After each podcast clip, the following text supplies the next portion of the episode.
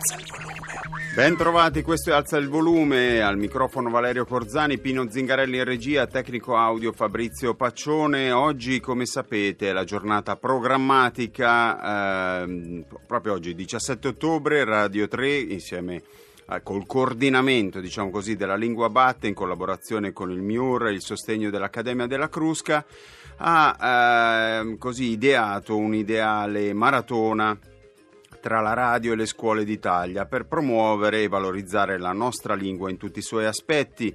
È una mossa importante anche se riprendiamo quelle che sono le parole di Olga Tokarczuk eh, in un articolo riproposto tra l'altro nell'internazionale di questa settimana, si intitola La lingua, il dito e la luna, essere consapevoli della propria lingua con le sue virtù, i suoi vantaggi, oltre ai suoi limiti e alle sue stranezze, è un po' come aver fatto una lunga psicoanalisi.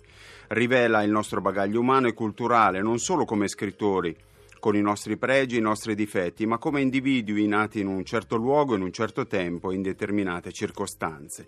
Dunque l'importanza della lingua, il eh, tema scelto quest'anno è la punteggiatura e eh, abbiamo una serie di personaggi, scrittori, studiosi, artisti, traduttori che ci fanno da ambasciatori dell'italiano. In questo caso, nel caso di Alza il volume, andiamo al Lido degli Estensi in provincia di Ferrara, dove c'è Paolo Simoni, cantante, miglior proposta emergente per il premio Tenco 2007, vincitore di Musicultura nel 2009 che si trova appunto all'Istituto Alberghiero Remo Brindisi di Lido degli Estensi. E cosa ci dice Paolo? Intanto buongiorno, ben trovato. Buongiorno, ben trovati a voi. Eh, qui tutto bene, ho appena terminato l'incontro con i ragazzi, era prevista un'ora e invece ne abbiamo fatte due, anche perché ho dato ah, spazio alla musica.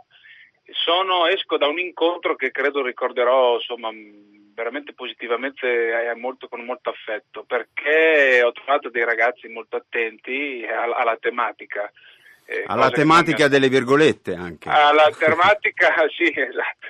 Io ho scelto l'apostrofo come segno eh, perché poveretto sempre mistrattato questo povero apostrofo mm. e soprattutto così eh, cioè io avevo l'apostrofo e poi il congiuntivo, che è il verbo, che, che erano i due, i due principali di cui volevo parlare. E così ho scritto per non annoiarli troppo, per trovare una chiave ironica. Infatti è piaciuta molto questa cosa ai ragazzi, cioè ho capito che se tu gli spieghi le cose divertendoti, eh, loro si divertono.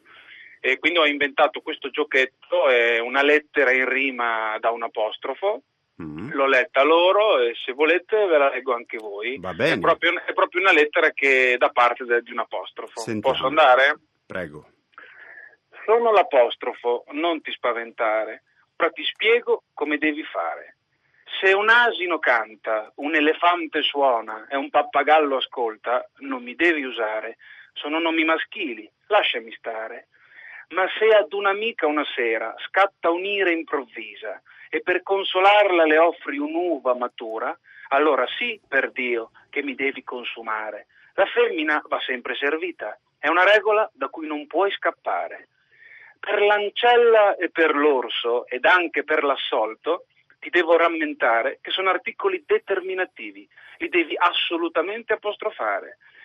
Se la vocale c'è, bisogna elidere, ma se la parola è tronca, non mi aggiungere. Clamoroso è l'esempio del qual è, anche i più dotti lo confondono, ahimè. Centrare o non centrare, io tra la C e la E devo stare. Se centrare il bersaglio invece è il mio obiettivo, allora non serve, perché il verbo qui è transitivo. Mi spiego meglio per i più duri, così almeno saranno più sicuri. Il primo è una questione di entrare dentro, averci a che fare. Il secondo è quello di colpire il segno, quello di indovinare. Ce n'è o non ce n'è? L'apostrofo va sul ne e non sul c'è. Vi prego, non fatevelo sfuggire. Per questo ho visto professori svenire. Giovani amanti, ma quanti pianti, senza di me quel tamo così solo e secco. Ho visto amore finire il giorno stesso. Gliel'ho detto, gliel'ho fatto. Iel apostrofo HO, così è corretto da, fa, sta, va, se è imperativo, certo che ci va. Caro amico, non ti spaventare, però non dare la colpa sempre al T9. Sono l'apostrofo, non un nemico, prenditi tempo, diventa erudito. Ecco, questa Bene, grazie. lettera. Grazie Paolo Simoni, cercheremo di tener conto anche noi di questo breviario in forma di lettera dedicato all'apostrofo e Esatto. alle sue regole. Grazie Paolo Simoni. Grazie a voi a tutti, buon proseguimento di giornata programmatica.